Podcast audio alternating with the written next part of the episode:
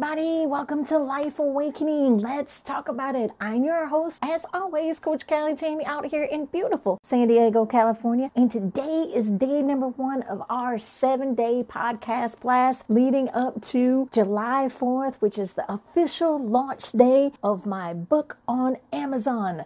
Dear victim, it's time for us to break up now. And I am so freaking excited. You guys have no idea. Like, if you are not friends with me on Facebook, you have got to go in that. Now, my Facebook page is public, so you don't necessarily have to be friends with me in order to see what's on my page. But I did open up the box of books live on Facebook. And I tell you, when I opened it up, I was absolutely speechless. The picture on the front of the book took my breath and it let me know right off the jump that all the work it took to get the cover photo was worth every single step I took. Like every step. And all of the sweat, all the snow, all of the elevation, all of the hunger, like all of the soreness that it took those three trips up that mountain was freaking amazing. The first trip up the mountain, I did 22 ish, no, 25,000 steps. Second trip up the mountain, I did 30, 34 or 35,000 steps. Third trip up the mountain, I did almost 45,000 steps, 17 and a half miles, 13 hours, and it was amazing. So I, I've been sitting here most of the day, or actually uh, most of the week, as I was putting together my plan for what I wanted to talk about during these seven days. And is these are all going to be bonus episodes. We're still going to get the the regular, you know, life awakening podcast on uh, Monday morning, like you always do. Or actually, you'll get it on Sunday, and then you know Monday I'll have another bonus one all the way up through actually July fifth. So it'll be an extra bonus one on on top of there. But I was thinking about what it, what it was that I wanted to talk to you guys about during these seven days because you know, these these bonus episodes are going to be about the book and why I think it's important for you guys to get the book, what you're going to get out of the book, why I wrote the book, which is what today is about, like why why I felt like it was important to share my story and what I believe that you'll get out of the book if you read it. You know, I, and I think I've shared bits and pieces. I know I've shared a, a, a lot of parts of my story as you listen to my podcast from day one all the way up to here. And you know, my book gets down to the nitty gritty. Like I, I'm very, I don't want to say I'm topical in my podcast when I share parts of my story, but I'm topical. I want you to know that I like when you get into my book, man, it's gonna, it's getting deep. I, I I'm getting deep, and I'm, I'm very open. I'm very transparent. I'm very vulnerable, sharing with you all of my all of the, the dark, broken pieces of my life. And then instead of trying to put the pieces back together, I just built a new me. You know, uh, a lot of people, when they get broken, they try to take those broken pieces and put them back together, and they end up cutting themselves all up. I don't look at it when I was going through my growth period that I was taking the broken pieces and putting them back together. I built new pieces and I made a new me those broken pieces were broken and I had to heal them, yes. I had to face them head on, yes. I had to quit blaming other people for my circumstances, my situations, and where I was in life and take ownership of all of that. But trying to take those pieces and make them fit into my new life wasn't working. And I didn't want the old me coming forward. I wanted to heal her and I wanted her to know that everything was going to be okay, but it was meant to leave her where she was because I don't live in the past anymore. And that person that I was back then, I am nothing like her at all. Like in the in the depths of my heart, I brought forward a scared, timid little girl who had been abused the majority of her life and brought her forward into the new me and let her know that she's strong and powerful and beautiful and she can do anything that she sets her mind to and there's no limits on her life whatsoever it's amazing when I look back and I connect the dots now. It's a it's amazing to me when I hear people tell me that they got my book yesterday and they're more than halfway done with it today and they can't put it down and they're they're just drawn in and they're engulfed and they felt every emotion that I felt. You know, they laughed, they cried, they were happy, they were sad, they were angry, and they felt like it was a conversation, you know, over a cup of coffee, sitting down on the couch just discussing life and and you know what I went through and how I emerged through the fire on the other side to be this big beautiful person that I am now. Hey, everybody, this is Coach Kelly Tammy. I hope you are really enjoying the Life Awakening podcast. And I wondered, did you know that you can actually get paid to listen to my podcast? I know it sounds really crazy, but it's true. I just found this awesome new app. It's called Podcoin, and you actually get paid to listen to my podcast or any other podcast that you want to listen to. Here's how it works. You listen to the podcast and you earn Podcoin while you listen. Then you turn that Podcoin into gift cards at places like Amazon or Starbucks. Or if you choose, you can donate it to a Podcoin charity of your choice. The more you listen, the more you earn. So here's what you do go right now and download the app on your iPhone or Android, and I have a special code for you. Simply use the code Life Awakening, and you'll get 300 Podcoin just for signing up. And if you listen to enough podcasts on here, you'll get a cappuccino at Starbucks or an Amazon gift card on us. So go ahead and listen to this podcast or virtually any podcast on Podcoin and sign up with the code Life Awakening. I swear it'll change the way that you listen to podcasts. I started writing this book back in 2013. And just to give you a little idea of where I was at that point in life. I had been a personal trainer for a little over a year. I was living in a quadruplex in Atlanta. It was my first apartment that I had been in since I tried to take my life. Since before I tried to take my life actually. Like I I was in a prior to that I was in a three-story townhouse in Birmingham working at a barbecue place and I lost everything. I lost the job, I lost the house, I lost the car. I had to move in with my kids, and I moved out for, with them and got into an argument with them, and they didn't talk to me.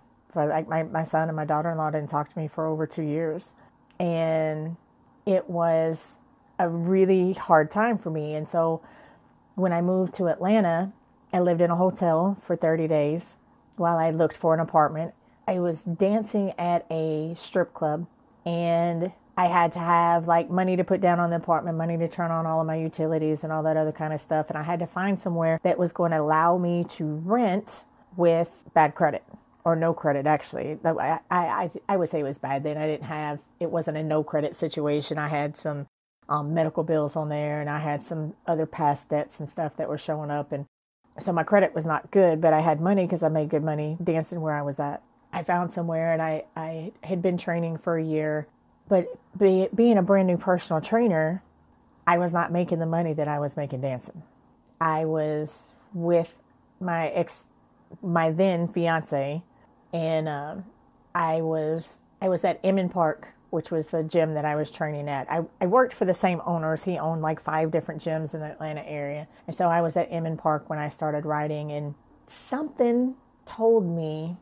Actually, I was sharing my story with one of my clients she was talking about a friend of hers who was sexually abused and she just never got over it and she was having a hard time you know moving forward in life and you know she's just stuck in this cycle and I was like, well, you know, I was sexually abused as a child too, and I made it out. And she was like, really? And so I shared my story with her, and you just see me suck the wind out of her lungs. And she was like, oh my God. She was like, you you need to write a book like really like somebody you your story will help somebody like people need to know that they can change their life that the things that happen to them are not who they are. And like i would have never known that that was something that you went through if you had not shared that with me. And i'm just like so proud to know you. And you know that was that was very touching to me. And um my best friend Teresa, she had she had mentioned that before too. She was like, Tammy, she's like, you know what? Like, I, I don't know what kind of writer you are, but like you, I think you need to write a book, or at least try to write a book and see how it feels because I really think that your story would help somebody. And and I had heard that from from several different people at different times, and you know, as, as I've said many times, if you'd have told me 10 years ago that I was going to be a writer or that I was going to write a book or be a best selling author or even love to write, I would have laughed at you hysterically because it was never in my it was never in my vision back then. Like, you know, when I got out of school, hell, I didn't like to read, much less write. And that was just honest. But I know that when I journaled, when I was going through my going through my depression and, and the beginning stages of coming out of it, journaling was healing to me. And I was writing in a journal and and going and going and going and going and it and it made me feel better. And as I went through that process, I think that's where the love of writing actually started.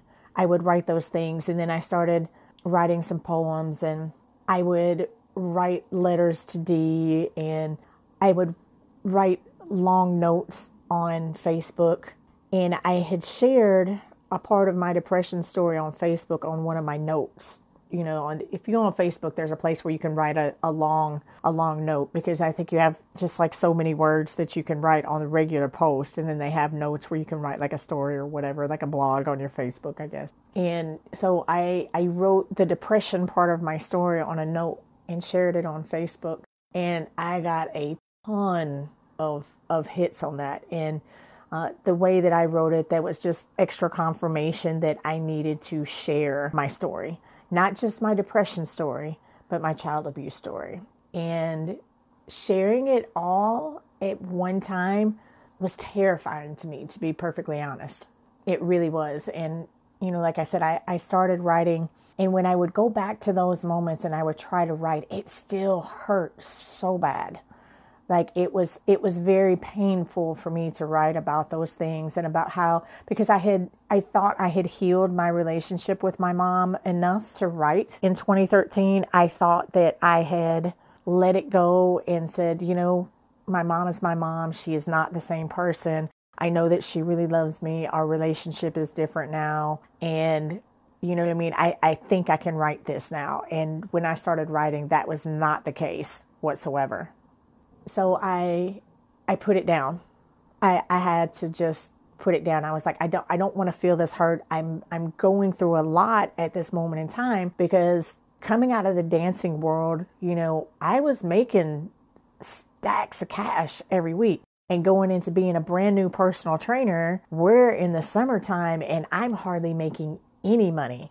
I'm walking to the bus two and a half miles one way to get to the bus every day. I had to catch the bus at 5:15 in the morning to make sure that I made my first client. And I will tell you, I never missed a client when I was riding that bus. And I rode that bus for a year, for a year, two and a half miles one way. It was three hours in the morning to get to work, and it was what? No, it was one and a half to two hours to get to work every day, and at the very least, it was three to four hours to get home every evening. That was every day five days a week. And then Saturday, it was longer on the bus when I had Saturday clients because there was fewer routes going. And so I had to walk further to get where I needed to go. And there wasn't as many buses. And so I had to wait longer because the buses only ran every hour instead of every 15 minutes. So it was even much longer on Saturday. And I did that for a year. And so I when it, when I put down the book I was just like, I, I, I can't do this right now. And, and Teresa's like, well, you know, that makes sense. You know, just, you know, don't, don't worry about it. When the time's right, you'll, you'll figure it out. And so I moved in with one of my clients because me and my fiance D, he had gotten a promotion and he was, we were supposed to be relocating to Puerto Rico together. So I sold everything I owned. I moved in with one of my clients. I was now at Sage Hill and I had a feeling that me and D were not going to make it, that I was never going to make it to Puerto Rico. And I was holding on to him desperately because I needed I felt like I needed him to save me. And I really needed to save myself. I owed over $7,000 in back rent at that apartment because not being a personal I mean not being a, a stripper anymore, I was barely making $200 a month. Like the month of June of 2013, I made $150 for the whole entire month. My rent was 750. I never missed a day of work. I always had gas in the car. Oh, I, I wasn't driving then, I was on the bus. But I, I always made it to work. I always made it to church. I never missed a client. My utilities didn't get cut off, and they never came after me for the rent. It never went on my credit. They wiped away everything. That ain't nobody but God. I don't care what your belief structure is, higher power, source, inner being, whatever.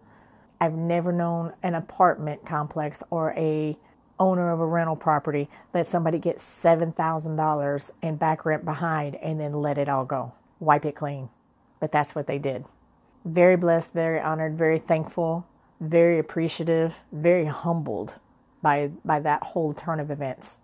So when I moved in with my my new roommate over there closer to the gym, so if I walked to gym, if I walked to the gym, it took me less than 15 minutes to get to work she had an extra car and after i was there for a little while she let me drive the extra car. I took care of the maintenance on the car the brakes and getting the oil changed and did all of that. I was very thankful for that. And then um, the first tuesday after thanksgiving i get a phone call from my brother. My mom was in intensive care on life support. She'd had a heart attack in her sleep and the doctor said that her organs were shutting down and she wasn't going to make it and he was hysterical in tears and said, Tammy, what are we going to do? Mom's not going to make it. We need you to get here. And so I called everybody else in the family and I, I went home. And we had to take mom off life support the next day. The last time I saw my mom alive and got a hug from her was the Tuesday before Thanksgiving, the week before. And it wasn't a great conversation because she wasn't taking her medication like she was supposed to. She wasn't eating like she was supposed to. And um, I told her I wanted her to be around for a while and she needed to take better care of herself. And she promised me she would. And a week later, I never got to hear her voice again. I couldn't write. I didn't have a heart to write after that. I put on 30 pounds, almost 30 pounds in 30 days. I had a successful blog going at that time.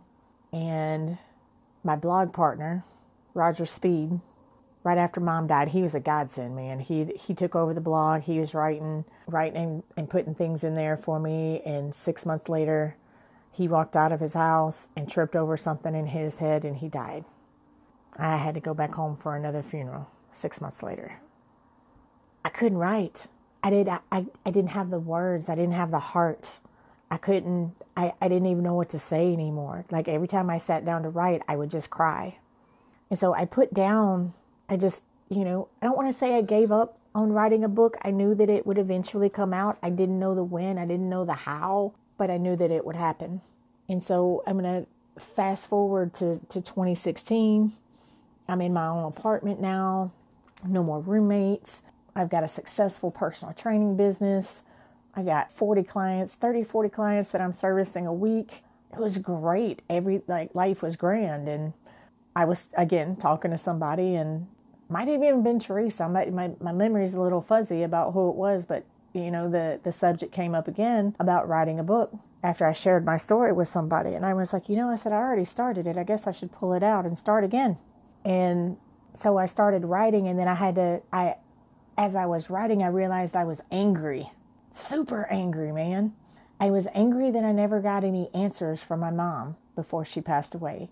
I never got an explanation. I never got a reason or, or an excuse, whatever terminology it is that you want to use for that, for the, for the sexual abuse, for the things that she allowed, for the physical abuse, the verbal abuse, like all the things that she put us through as a kid. I was just angry and I thought I had healed enough to write. I thought that I had forgiven her enough to write. And I didn't want the words on the paper to be so angry that it cut somebody else and and them feel the pain that I was still enduring because they didn't they didn't the people reading my book didn't cause my pain and I didn't want them to feel the the anger that I was spewing out so I put it up again. I became a life coach the next year. We went on a leadership retreat in Norway and I scattered my mom's ashes in Norway. And I think that was the final piece that I needed. That was I needed to set her free. My mom had lived in a box her whole life.